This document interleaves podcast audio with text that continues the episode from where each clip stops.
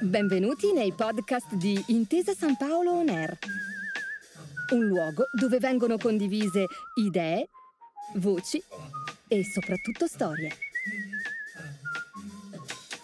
Buon ascolto. Jerome Lanier è da molto tempo nella Silicon Valley. Ha fatto la sua prima apparizione negli anni Ottanta come programmatore informatico ed è stato uno dei primi pionieri della realtà virtuale. Ma nel corso degli anni è diventato uno dei maggiori critici del mondo tech e in particolare delle aziende che gestiscono i social media, e cioè gli imperi della modificazione dei comportamenti, come lui li definisce. Oggi Lanier lavora per Microsoft che ha puntato tutto sulla corsa globale per costruire il metaverso. E non è da sola. Facebook, Snap, Epic, Roblox e altri ancora stanno cercando di rivendicare un loro ruolo. Ma anche se queste aziende stanno riversando miliardi di dollari nella corsa al metaverso, non è ancora chiaro come questo sarà in realtà, né se le persone lo useranno mai.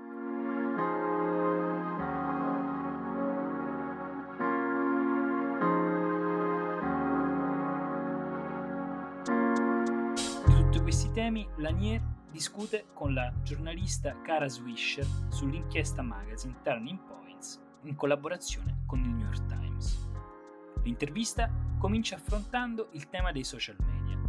Lanier ha scritto un libro nel 2018 dal titolo 10 ragioni per cancellare subito i tuoi account social, secondo molti piuttosto in anticipo sui tempi e predittivo di molte cose. Lanier spiega di non condividere questa interpretazione. Per certi versi le cose non sono molto cambiate da quando ha scritto quel libro, dice, perché il mondo è ancora stretto nella morsa perversa dagli algoritmi di un piccolo numero di aziende. Il loro modello di business è piuttosto peculiare. Esse guadagnano soldi da persone che sperano di manipolare altre persone usando tecniche per modificare i comportamenti. Certo, questa cosa era già stata immaginata in una certa fantascienza cupa, ma vederla accadere nella realtà è stata la tragedia della sua carriera e di tutta la generazione di scienziati dell'informatica, dice Lanier. Lo schema che descrive il programmatore è questo. Le persone tendono ad assumere alcune delle peggiori caratteristiche che sono connesse alla costante eccitazione di quello che possiamo chiamare cervello rettiliano. Diventano un po' più irritabili, vanesie, sprezzanti, chiuse nella propria tribù, sdegnose, sgarbate e, più di ogni altra cosa, diventano paurose, per certi versi proprio codarde. E quando tutto questo succede nei social media, si sviluppa una sensazione che potremmo definire di meta-disperazione. L'esperienza di Lanier con i social network è di lungo periodo ed è iniziata in un prototipo chiamato Usenet utilizzato negli anni 70. Era qualcosa di simile a quello che oggi definiremmo un thread, con una divisione per argomenti. Non c'era niente di simile a pollice su o pollice giù, ma l'esperienza di un'amplificazione del cervello rettiliano era già presente, perché le persone si arrabbiavano di più di come avrebbero fatto in altre circostanze. Il punto è che questa tendenza, cioè rendere le cose peggiori, è diventata il principale modello di business di alcune delle maggiori aziende del mondo. Il modello è quello che Lanier definisce ciclo di retroazione. Qualcosa che uno ha fatto nel passato influenza quello che gli si fa vedere nel presente allo scopo di modificare il suo comportamento nel futuro. E questo si chiama modificazione dei comportamenti ed è studiato da scienziati che si chiamano appunto comportamentisti. I due più famosi sono probabilmente Ivan Pavlov e E.B. F. Skinner. Insomma, si tratta di mettere un animale in un circolo di retroazione e di allenarlo a fare qualcosa. E quando fa quello che voleva che facesse, lo si premia. Mentre quando fa qualcosa che non si voleva che facesse, gli si dà una scossa elettrica o qualche altro tipo di punizione.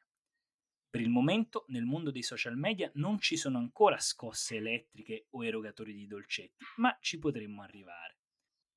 Per ora, in effetti, riceviamo oppure no i mi piace, quindi riceviamo dolore o piacere sociale. L'essere respinti, umiliati, isolati, eccetera, corrisponde alle scosse elettriche, mentre gli eventuali like e quei riconoscimenti che danno la speranza di diventare in qualche modo virali, ecco quelli sono i dolcetti di premio. Sarebbe insensato negare che ci siano anche aspetti positivi nei social media, come per esempio la possibilità per le persone affette da malattie rare di ritrovarsi, ma bisogna dire che tutte queste cose buone potrebbero esserci anche senza la dominazione dell'algoritmo. Si potrebbero avere tutti gli aspetti positivi di internet e tutte le cose buone senza il business model attuale. Ed è per questo che Lanier dice di non condividere molte delle riflessioni del tipo che, insomma, dobbiamo sopportare che Facebook stia rendendo il mondo più cupo e più folle perché abbiamo bisogno di questa o di quell'altra cosa. Una delle sue principali tesi è che gli utenti dovrebbero in realtà pagare per cose come le ricerche su internet e i social media, in un vero e proprio modello economico alternativo che si chiama Data Dignity. Le persone hanno sempre pagato per ottenere beni, la gente per esempio paga il New York Times, ma anche nel mondo del gaming spesso capita di pagare, ci sono un sacco di cose per le quali la gente paga e è disposta a pagare e va bene così. È solo che abbiamo stabilito che altre cose, come la ricerca su internet o la condivisione di video secondo il modello di YouTube, debbano invece essere gratuite.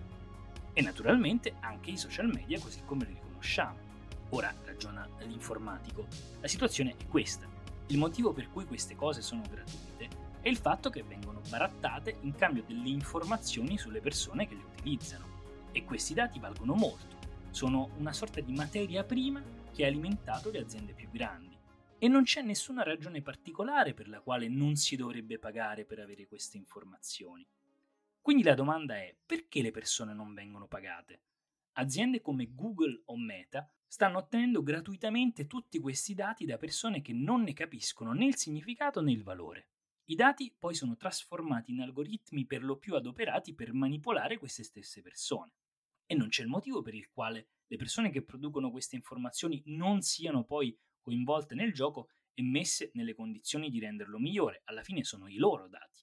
E chissà che questa cosa, cioè semplicemente il fatto ci sia una partecipazione di persone interessate a quello che sta succedendo, non si riveli poi il modo giusto di sistemare dei problemi apparentemente irrisolvibili, come ad esempio i bias negli algoritmi dell'intelligenza artificiale. Secondo Lanier, questa cosa potrebbe avere senso e potrebbe funzionare se le persone concedessero in licenza i loro dati, ma non come singoli individui. Dovrebbero unirsi in organizzazioni. Questo per evitare una deriva verso battaglie di singoli che non sarebbero economicamente sostenibili.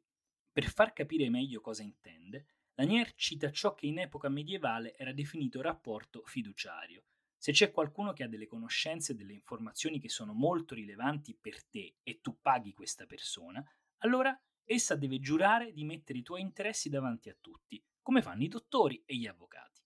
Negli anni Ottanta, prosegue l'informatico, le cose sembravano andare in questa direzione, in particolare nei primi esperimenti di realtà virtuale. E questo è un altro tema interessante nel ragionamento del programmatore informatico, perché per lui la realtà virtuale è sempre stata un modo per avere un termine di paragone e per apprezzare finalmente la splendida realtà che abbiamo di fronte. È così facile per noi dare per scontato quello che abbiamo, ma se chi ha trascorso un po' di tempo nella realtà virtuale poi va in una vera foresta, sarà capace di amare quella foresta in un modo più viscerale di quanto non potesse pensare. Anche soltanto guardare qualcun altro in faccia è stupefacente, dopo che sei stato per un po' nella realtà virtuale, sostiene Lanier, che ammette di aver avuto un'altra esperienza in quel periodo. Anche allora, ricorda, ci si chiedeva che cosa sarebbe accaduto se l'automazione fosse diventata davvero efficiente e se la vecchia idea del lavoro non fosse più stata così necessaria. E Lanier immaginava che la civiltà si sarebbe spostata dalla necessità alla creatività verso una situazione in cui ci sarebbero stati sempre più artisti o comunque una situazione in cui le persone si sarebbero dedicate a un'attività artistica intesa in un senso molto estensivo. Era convinto che lentamente sarebbero stati disponibili e utilizzabili sempre più tipi di robot e sempre più tipi di software e questo avrebbe spinto le persone verso un'economia basata sull'accrescimento dell'intelligenza, sull'accrescimento della profondità della comunicazione e semplicemente sull'accrescimento della bellezza. Una cosa da dire sul metaverso è che le dichiarazioni di Facebook e ora di Meta non sembrano del tutto coerenti se si conoscono davvero questi argomenti. Ad esempio, sostiene Lanier, mostrano molti scenari in cui in realtà non ci sarebbe alcun posto dove mettere i sensori o i display per abilitarli.